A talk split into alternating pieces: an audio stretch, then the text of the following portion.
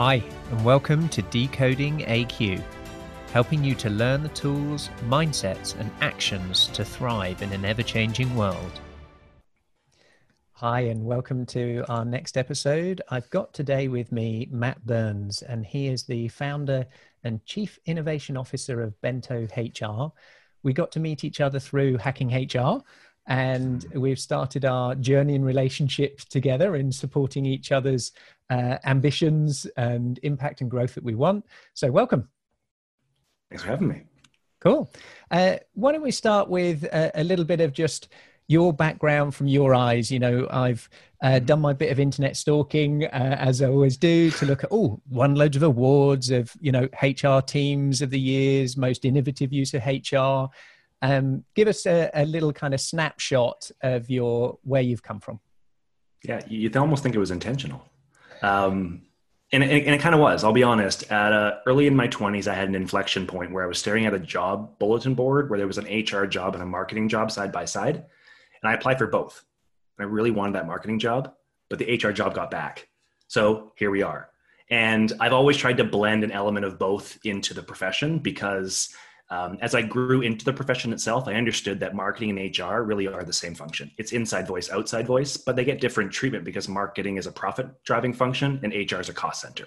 So when you apply a broader methodology to the HR profession, it, you open up so many opportunities in terms of how you look at your business. And throughout the course of my time in the HR profession, I spent about 15 years in HR, 20 years total in the corporate world.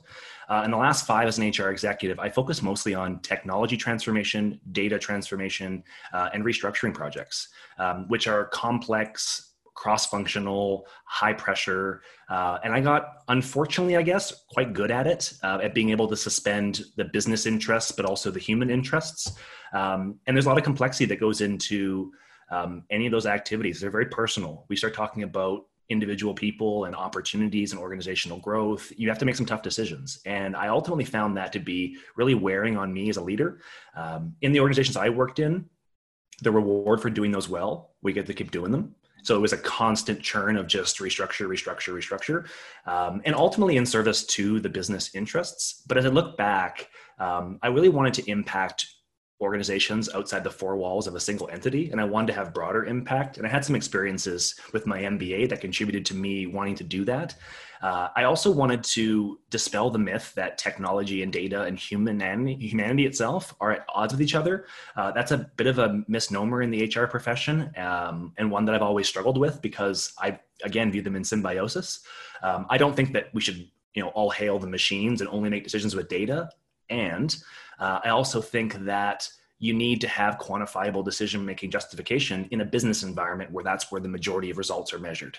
And but the blend of those two, the qualitative and the quantitative, it's a really powerful combination. And if HR can pull that together, it gives them a really nice one-two punch. Um, and that's kind of the approach that I've applied to my my interests. So now what I do is uh, I run a business called Bento HR. We simplify digital transformation. So Ross, it's the same thing I did inside the corporate world for the Fortune 1000, but now I do it for other organizations. And the cool thing is I'm not constrained by internal resources. I'm not constrained by time and pressure. I can co-design a transformation plan with a client and I guess the positive thing of working for so many companies that are cost conscious is I'm used to doing things on a shoestring budget and used to having to self fund transformations. Um, and we work with clients to do that. And ultimately, what we do isn't terribly romantic. When you look back at an organization, no one asks, well, who built that structure or who implemented that technology? But we build foundational elements of organizations through HR that allow the HR leaders and ultimately the organization to layer on top of that their strategy, their culture, their purpose. But you need to have a foundation, especially today when we're oscillating back and forth between the virtual world and the physical office space. You just you need to have that foundational element within HR, um, or you're really struggling to maintain competitiveness, to be efficient with your costs, and just to have the functionality and features that you need to operate in this this new normal. It's I find it fascinating people's you know career paths and what they went through you know this uh, was it an intentional design that you know at 18 you wrote down your future you know an arnold schwarzenegger style of you know this is going to happen this is going to happen this is going to happen and it becomes?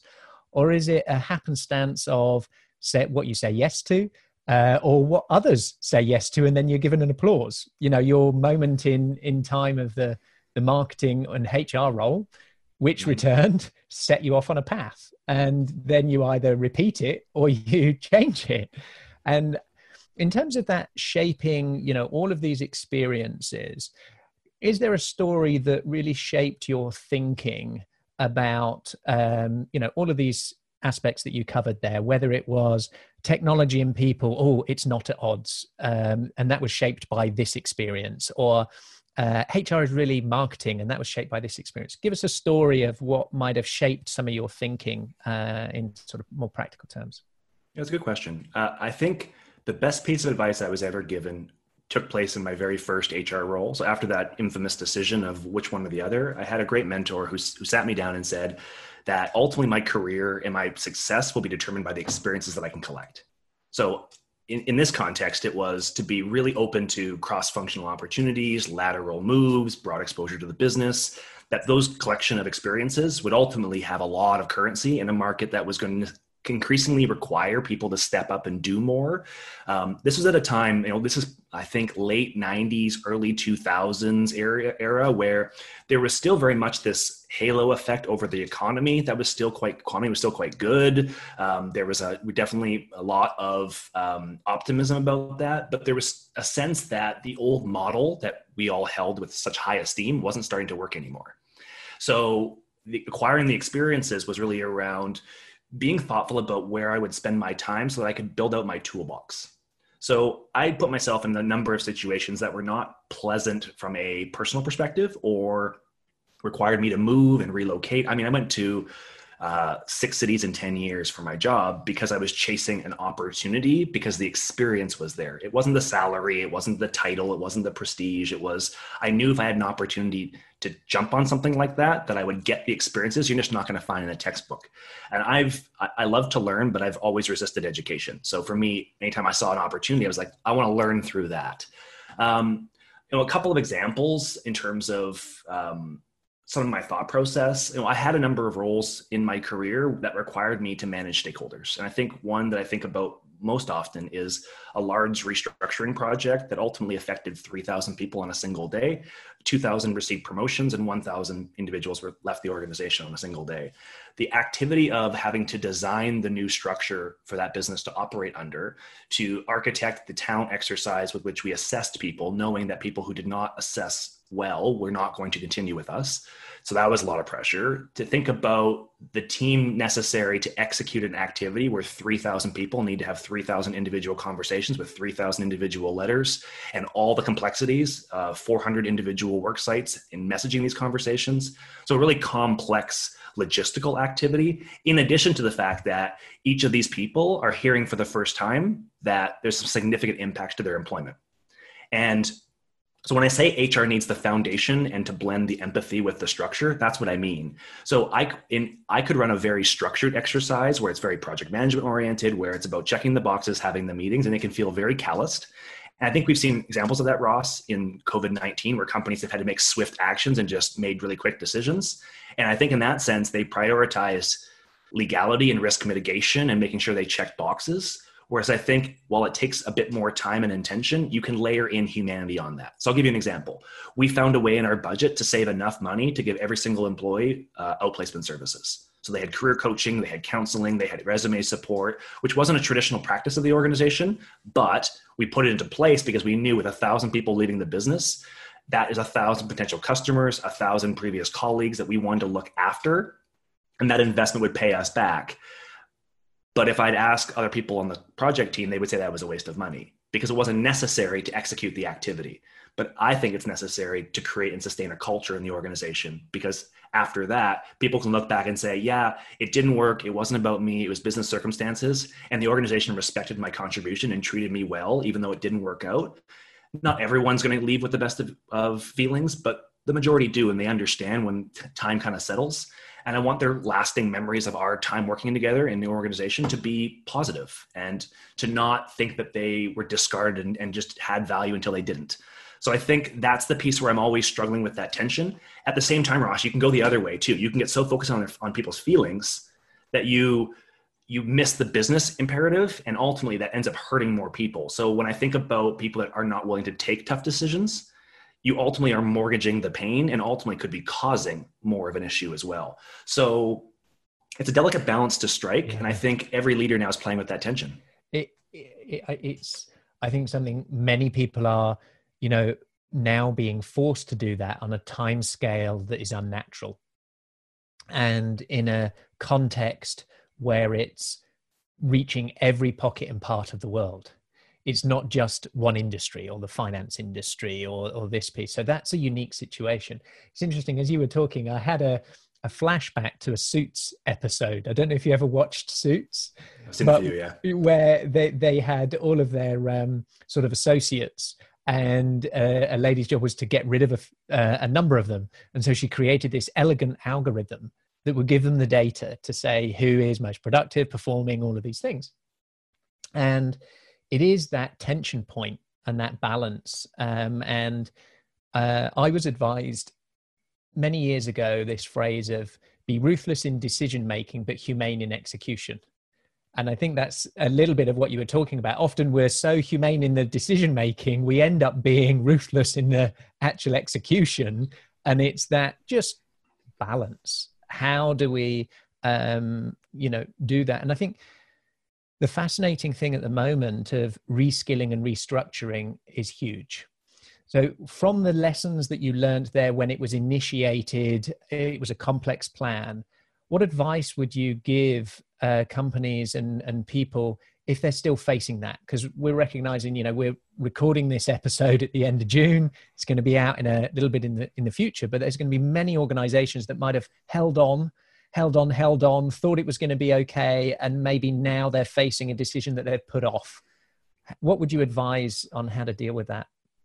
And here's the complex part. You mentioned this, Ross. Uh, every company's in a unique situation. So I know companies that are going through exponential growth right now and they can't hire fast enough to staff for it. Um, and I know organizations that have seen their revenue cut by two thirds and they're scrambling to hold on and pay and, and manage cash flow. So it's it's all over the map. Both are restructures. Both are restructures. Yep. So I think what you have to look at um, is be really honest and realistic about where you are. That's a tough thing to do, and then be really honest and realistic about where you want to be in very defined increments of time.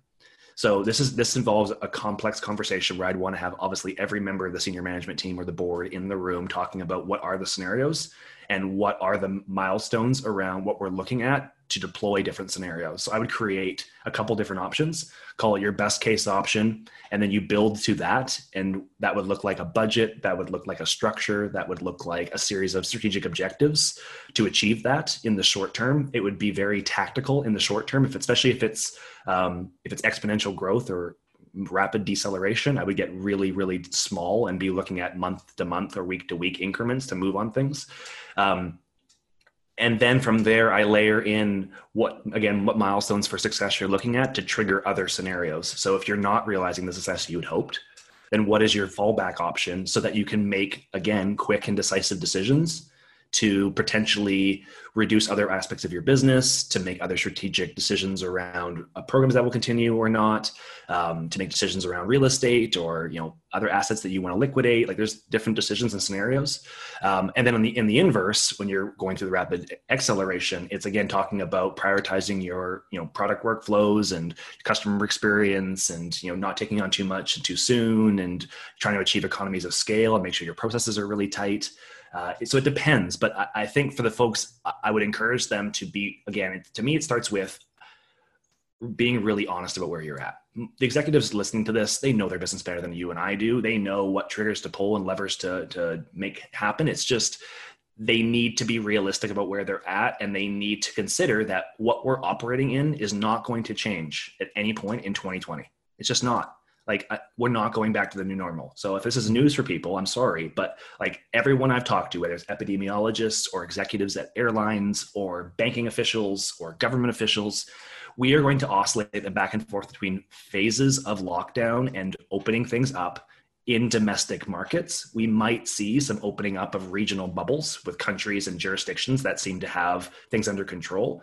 But for countries that are at high risk of infection or they're seeing rising infection rates, you're not going to open up borders. Countries just won't accept the risk of that. So business either is going to have to evolve in that new normal, which is a whole different conversation around how do you do business in a world where you can't see people face to face or um, you're going to have to you know you have to accept that's that kind of the, where we're going. And you have to build to that and not have a overly optimistic view of where things are. Um, and i think you have to accept that in whatever our new normal becomes it's going to be very different than what it was when we started this journey.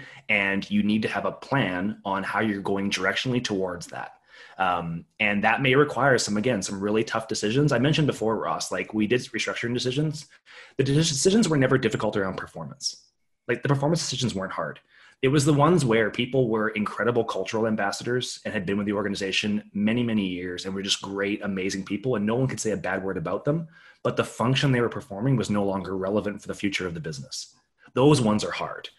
I and that was the ones we have to deal with today. Yeah, that's uh, hit on a really interesting point. Is that you know one of the things that is changing, whether we oscillate in and out, and COVID being there, there's many other accelerants that are happening, um, which are technology accelerants, social accelerants, all sorts of things that the pace of change to be able to plan a, what's going to be consistent and a fixed point that you're aiming for when all the terrain is constantly at move.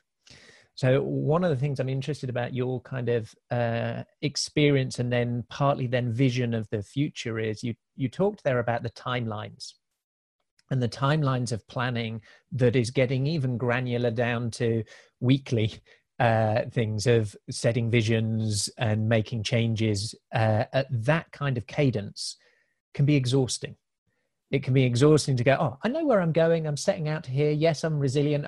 It's a wiggly path but we're still going there. If your north star changes every three months because you know of the unexpected things that are going on the rhythm and leadership that's required in those sorts of organizations to be able to let go of what you previously had as a goal to introduce a new one what's your kind of advice in in the how to manage that situation. Um, I'd be really fascinated. Yeah, so just to clarify, I, I don't think you should change your North Star repeatedly. I think that's a really bad idea. Right. Um, I think your North Star should be consistent. I think how you get to your North Star needs to change and needs to iterate. So if as an organization your purpose was X, that purpose really shouldn't change. What what the accelerants you're talking about, whether it's technology, whether it's cultural, whether it's social, whether it's pandemic related, we're we're accelerating the modalities and the delivery methods of what we already know works. We're not talking about changing the very constructs of our human existence. We're talking about now we may have to have more Zoom calls than in-person meetings. Mm-hmm. Now so we may have to goal, use tech. Goal hierarchy in terms of okay, if we attribute our north star to our purpose, that's mm-hmm. consistent. Our mm-hmm. sub goals to achieve mm-hmm. that are we do it in this way. Um, you know, uh, we entertain people. We happen to do that with a in-person cinema experience for example. Oh we might need to change that but is our north star of entertaining people still the same? Of course it is. But we uh, alter our more short-term uh, routes and the house. Okay. We alter our tactics and then we have to decide if we have the, the skills and the competencies in-house to manage those tactics. So i'll give you an example.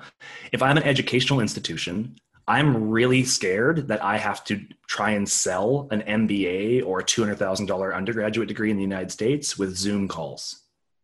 That's a tough sell, right? If you can't go into the classroom, you don't get that in classroom experience, that on campus experience, you're losing some of the value that they're going to try and offset and replicate, but it's not going to be the same. You're going to have to find a way to, if the experience is meant to be educational plus, well, how do you provide the plus in that new environment? So their core their core mission wasn't, wouldn't change, but they no longer can think about lecture halls and field trips. And so it's going to be packets of things being sent by email. It's going to be zoom meetings. It's going to be you know whiteboard exercises you know, from home. Like it's going to be different. And i worry about that for education because that's that's not a great way to learn. That's, yeah. that's like it's not great. So they're going to have to basically justify poor more poor education for the same price point because they actually have to recoup the revenue they've lost during this time. Because most people I'm talking to are deferring going back.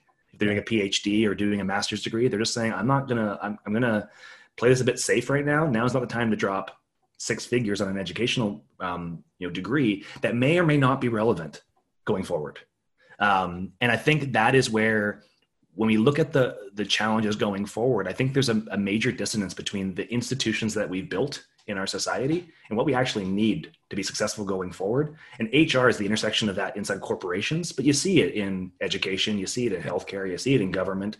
These these these models were created in the industrial era and got us to this place and thankfully they did because they were able to get economies of scale and move accelerate mm-hmm. very quickly. And now we're in a digital economy and it's different. Everything's flat but if you try and operate in these long, you know, vertical silos, you end up moving too slowly. You end up not being able to adapt. And we've seen that adaptation and agility is the game.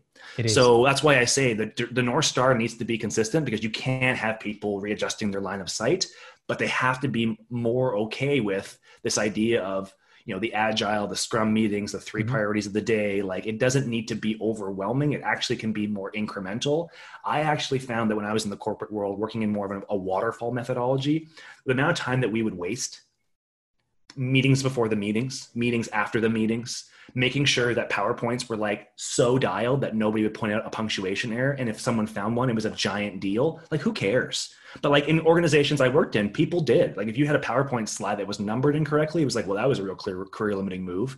But that's the way, that's the culture in some organizations. Um, and we spend so much time kind of inventing things to f- focus in on. Whereas I think in an agile methodology, what's maybe less comfortable is that you can't plan the specific work. You just plan the short term goals and the work will evolve from there. Yep. And uh, that is a much better position to be in today when you require that agility moving back and forth.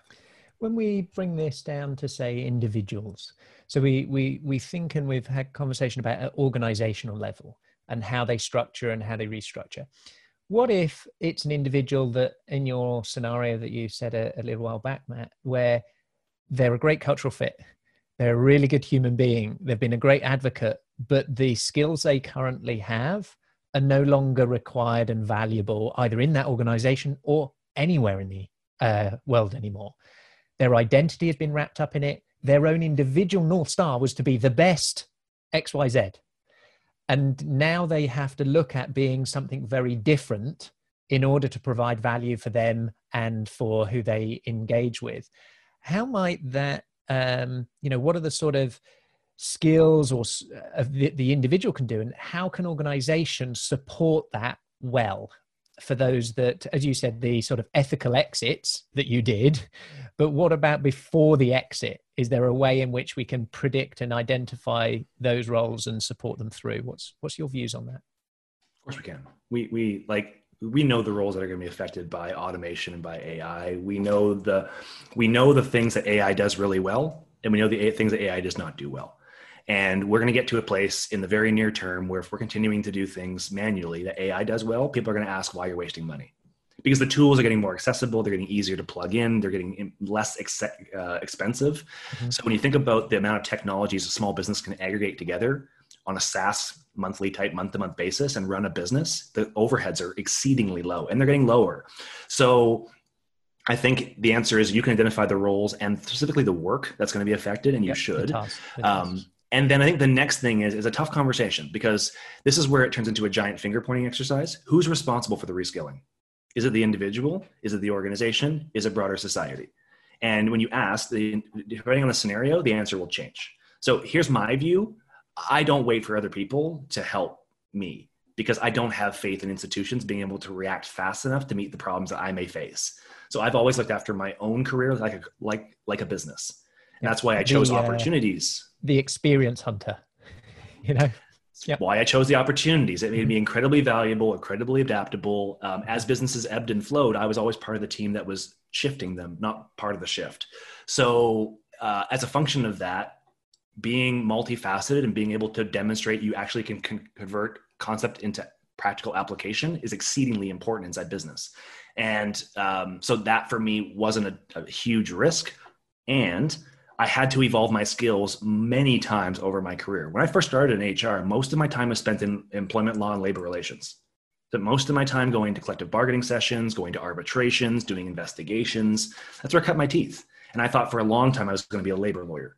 And then I started to see, hey, um, I, labor law, like labor law is fun, and it's a very adversarial way to do business and it's really bureaucratic and we're not actually affecting change. We're just kind of pushing the rock incrementally on the board and i'm not interested in doing that. So then i went into um, more project work and then that led through the stream of technology and then data and then engagement and then all of a sudden now i'm leading transformational projects. Um, so you i think you have to evolve your skills. I think one thing i would encourage people to look at is get really clear on how you learn and how you, like what you like to learn about and i think that's a real um, gap right now in our current education system most of us don't know how we learn and how we can you know enjoy picking up new sources of knowledge. And then again, I would apply the same methodology, which is if you have a North Star, if you know where you want to go in your life and your career, then you can directionally put experiences and opportunity and education and, and people in your network that it's going to help you achieve that. Um, so I would encourage individual responsibility. And I also think organizations are wise to view it at a macro to say if we have a third or more of our workforce that has skills that are become redundant and we need to shift to be able to become this, well then you have to from a critical dependency perspective just business continuity you have to be thinking about what that looks like. And if it's an easy reskill and you value your cultural alignment then upskill your employees. I would always advocate for that. And in some cases you may decide that you can't and that you're better served to change maybe from a full-time workforce into a gig-based contract you know matrix maybe you decide to go to project-based teams it's going to really depend on where you want to show up in the market and that's the piece where I think what people are going to have to come to realize is that we're going to see an increasing democratization in the talent economy. Each of us are brands. Each of us can be freelancers and contract employees and employees when we choose, and we can pop in and out of that market whenever we want. So if you spend your time in a single entity, that's fine. But just understand that when you go back into the market again, the market's changed. And the market necessitates you have a personal brand, that you have a perspective, that you have experiences, that you have a network. Um, and that opens up a lot more opportunities, but it certainly can be daunting for some. Yeah, I think the you know the aspects of a career portfolio for some that are you know motivated by ambition and growth, and that self initiation allows them to expand. Many others need the kick; they need the burning platform in order to initiate that change because uh, you know they're motivated by security and you know have the same you know shirt I wear every day. I've got six versions of it. You know th- these type of people that aren't experienced hunters, that don't explore, that look to exploit you know knowledge they've gained. And I think that's where there's big challenge. I think the entrepreneurial, um, you know, as you've described, your whole career path is ones that thrive in change and uncertainty. And the the entire world that's now changed that says this is the new world. It's digital. It's you know all of these things where people were able to survive and some even thrive now those terms of the game have changed the rules have changed. In terms of the the ones that aren't like you um, and i'm sure you've come across countless many of them where could they start? You know what are the some you know just little practical tips that could you know not say oh go and compete at the olympics of you know adaptability and change but you can go and do your warm-up exercises. What would they look like for those people? I'm ha- you know, this is a great question because just to give people confidence i was there and it wasn't that long ago. So i i I, yes, I was very intentional about throwing myself into experiences and opportunities. And I've also suffered with clinical anxiety most of my life. So I did so at the expense of my health. So when I went through experiences that were complicated or had a lot of trauma involved in them, they for me just exacerbated an existing problem, but I almost grew comfortable in that space. So I could kind of thrive, if you will, in the uncertainty and in the kind of the nebulous nature of more difficult environments.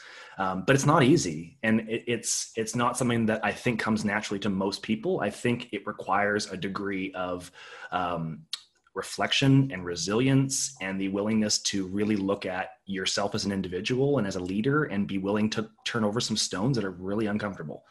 Uh, I think you made a really good point earlier, which is that a lot of folks are doing that now on somebody else's timeline. The difference with, uh, with me is I got to do it on my own. And that was really empowering. And I got a chance to say when things were getting too much, I could slow down a bit. And I never did, by the way, but I had the option to. Um, and when things needed to go faster, I could go there as well. So like I get it. It's difficult. It's uncomfortable. It's awkward. But if you don't work this muscle, it's never, it's going to atrophy. And we're going into a world where now you talked about burning platform. This is the new normal. It's not going to slow down. It's going to get faster. And if it's not a pandemic this year, it's going to be, you know, murder hornets next year. It's not that. It's going to be, you know, a, a major economic, you know, embargo in some part of the world or an oil crisis or something something's going to happen and we're now in a place where big decisions are happening more quickly and they're having global ramifications and i think for folks that at least this is my perspective when i was in the corporate world i most of my family are entrepreneurs i was the only person who chose the corporate path. So when I was pursuing, you know, higher positions and becoming an executive, most of my family running their own businesses and going like I'm the I'm the odd duck in the in the family. And I did it because I actually was to your point interested in um, choosing career paths that were less risky, where I had security, that if I put in time with a company, that I would build allegiances and that I would, you know, be safe. I'd have that paycheck every two weeks. As somebody who sat around the table for multiple restructuring activities and watched us put names on paper that didn't deserve it, I can tell you how tenuous my career actually felt going through that multiple times. And it's not personal, it's not malicious, there's no nefarious thing going on, but unfortunately, the timing's not right. And you put people's names on spreadsheets that end up losing their roles that are crushed. And it's not their fault. And it just is un- it's unfortunate. And I looked at that enough times and went, I don't want to get pushed. I want to be the person who, if I can, I can jump. Or if I get pushed, I feel like I have a lot of different options. So actually spending all of my time in a single organization and not building my brand and not putting myself through discomfort is actually doing me a disservice and placing me at more risk, especially in today's environment. There are no more jobs where you can sign up and spend 20 years with a company. There aren't. And if, if there is, it's in an industry right now that's going through the biggest disruption healthcare, education, and government. So they're getting their reckoning now that they didn't have for many, many years. Um, so I actually think the less risky approach is a diversified approach, just like with your finances. And you don't have to be a freelancer and have 12 clients, but you could have a side hustle. You could have a hobby. You could have an interest in a particular topic. You could have a, a book group that you spend your time with your times. Um, you could go through an online course. Like you could, you could read a book. Like you can do a number of different things in service to inspiring and educating and broadening your thinking around things. Um, if you're spending three to four hours a day watching YouTube or Netflix, uh, that's a place that I would start like what are you watching on those two platforms? Are you using those platforms to engage and, and educate yourself? And i'm not saying you have to you know, have a rigid schedule like me and refuse to watch netflix and tv i'm just saying if you watch netflix right now for four hours a day can you watch it for three and a half? Can you cut out half an hour and then read a bit of a book? Or watch a documentary on netflix swap instead. it for a ted talk or little totally. things. Yeah. I, Totally. there's something i want to pick up on and um, i've been talking about it with another friend of mine and i'd be interested in your viewpoint and it's this aspect of um, take healthcare, and essentially it's sick care. We wait till something goes wrong and then we say, fix me. And there's a small pocket of society that is working on the prevention. So we eat right, we exercise right. It's not complicated. We know the things that are going to affect our health, get good sleep, you know, all, all of these areas. One of the least looked at pieces is our mental health and uh, you mentioned you know about your own anxiety your own challenges and to do things that constantly take courage that take uncertainty that are bashing and hitting the muscle of your mind the the the phrase that um, I've been talking about with Jody she, is mental fitness. So thinking about it rather than saying oh mental wellness or well-being, but fitness. And in fitness, you have this period of where you need to break something and then let it rest to recover to make it stronger. So it's not all rock and roll. You have to have some pause. Mm-hmm. And so I think the same is true to, oh God, it's going so fast. I can't keep up with it. And never taking the time to reflect and pause and allow your mind that time to recover from the new knowledge or the breaking or the experiences that you you've had. So i'm, I'm fascinated as uh, you know your views on that as a concept what practices you have you know from you get up you have your coffee you do your yoga you do your pieces that allow you to build this mental fitness alongside uh, physical fitness. What's your thoughts on that? So starting with the macro the reason it's built the way it is is because it serves certain people in the value chain. So you look at healthcare i look at like the, the practice of psych- psychology as well we have this western view that being okay is the goal. We don't talk about transcendence. We don't talk about aspirational goals beyond that. It's like triage. And whether it's healthcare or it's in mental health in particular unseen illnesses are very difficult for us to be able to look at and talk about. Um, it's so much easier to talk about physical ailments even though it's increasing in um, uh, certainly in the narrative. And I think, if anything, another blessing from COVID is that it's now exposed a bunch of people to feelings of anxiety and depression that may not have had them before. So those of us who have experienced them for you know, my case most of my life, I was almost in a comfortable space knowing that I could be introverted and go and have my own time and be able to turn down plans and focus in on things that were going to be looking after me. Um, I because of my anxiety, because of the experiences that I've had, I have a very sensitive nervous system. So I have to look after myself. It's not an option. If I don't, then I burn out. So what that looks like for me is a really structured schedule. Um, and I don't advocate this for everybody, but you know, I guess Ross, here's why. I have a real strong passion to make an impact in this world. Um, I run a social enterprise that set a $1 million target for charity. Uh, we're doing amazing events and collaborations in service to educating the market and trying to make workplaces more human centric. So I'm driven by that. And if I'm going to achieve that goal, I have to be the best version of myself, period. So knowing that, that's what forces or at least gives me the push I need to do the work. Because it would be easier some days to sit on the couch and eat ice cream and watch Netflix and not think about my problems. That would be really easy some days. And there's some days I really want to do that. And I'll never see the progress that I want to be able to see and realize the benefits that I've seen if I don't spend the time to focus on what I know works. And a lot of them are things that people have heard before, but I'll just give you my list. So every day I meditate for 15 minutes, every day. And the days that I skip, or if I skip a few days in a row, I notice it. It's a it's the biggest effect in my life so far has been a daily meditation practice. And there are a lot of options and a lot of apps and a lot of you know biohacking tools people can use um, to engage and start that practice but and it's hard when you start it's super awkward i trust me my mind is running a million miles a minute so for me meditation the first 25 30 times was like a giant waste waste air quotes of time. But i eventually worked it through and, and got past it and then realized now i've trained my brain to where i can pop into meditation now russ today right now. If you want me to pop in i can go in and out whenever i need to.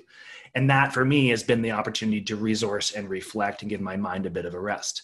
Um, another practice that i've done um, pretty frequently before covid was uh, sensory deprivation float tanks so, you know, being in a, a sensory deprived environment, a two hour meditation session, you're in Epsom salts, like you're weightless, it's great on your body, it's great for your mind.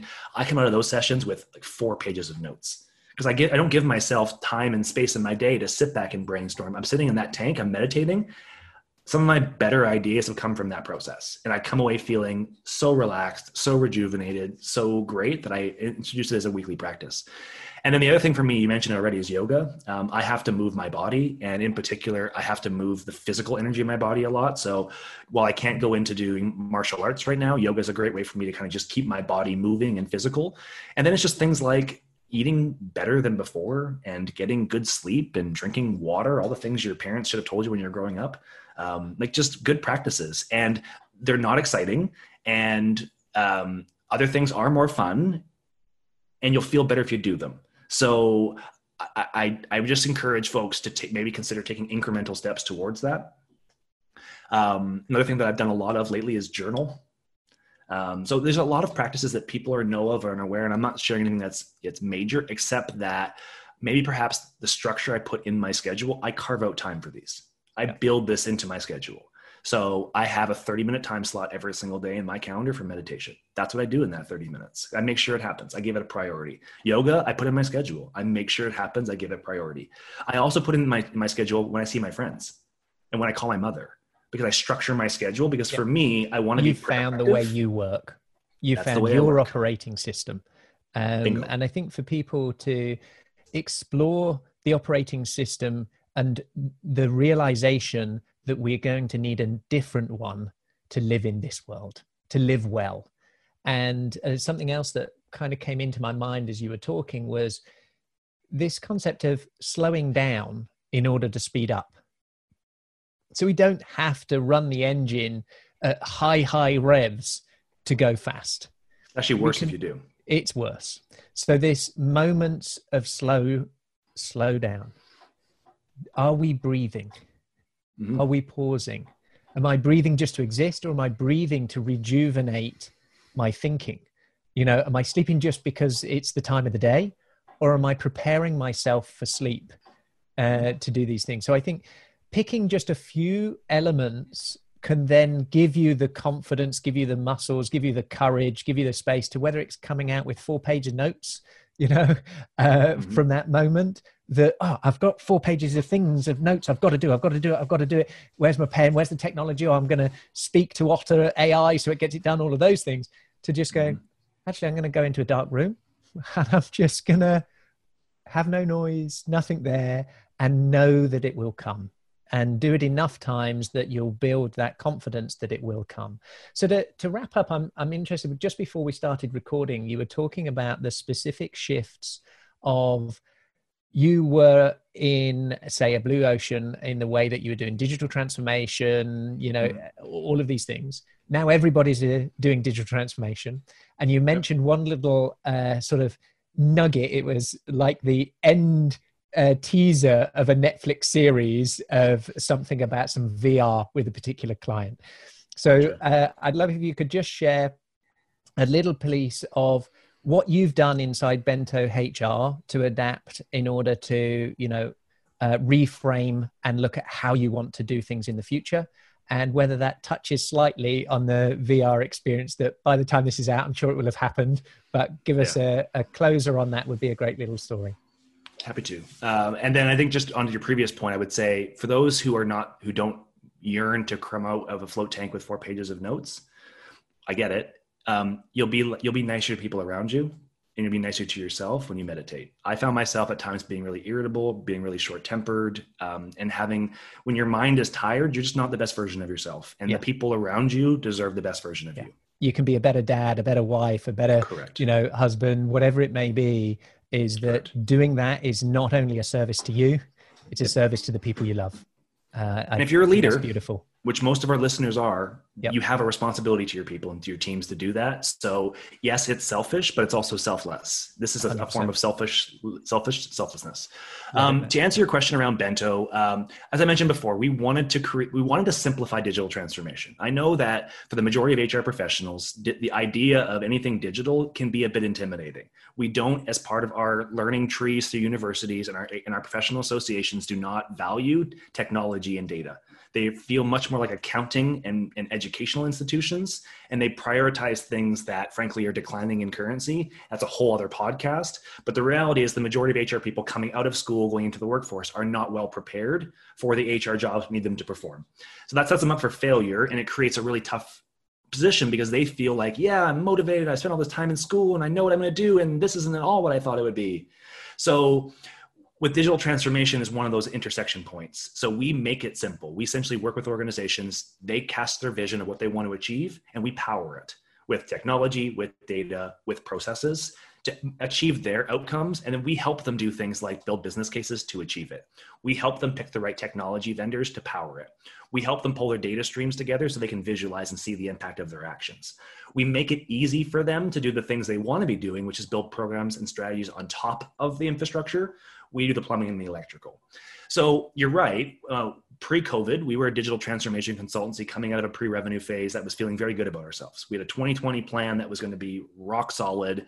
Uh, we were getting good market potential. Um, we had um, lots of really positive feedback from people that were in the industry saying, "You guys have hit on something special. Um, you're providing a service that people need." And then COVID-19 hit, and it, in one way was horrible because you could see what was going to happen. And I have strong relationships with places like Brazil and Mexico and places where they're having bigger challenges. Did my MBA in part in Sao Paulo, so um, you know I, I, certainly was was taken aback by the impacts, and I couldn't help but realize it was a huge opportunity for Bento HR this is what we do best. This is when we thrive, is when things aren't great.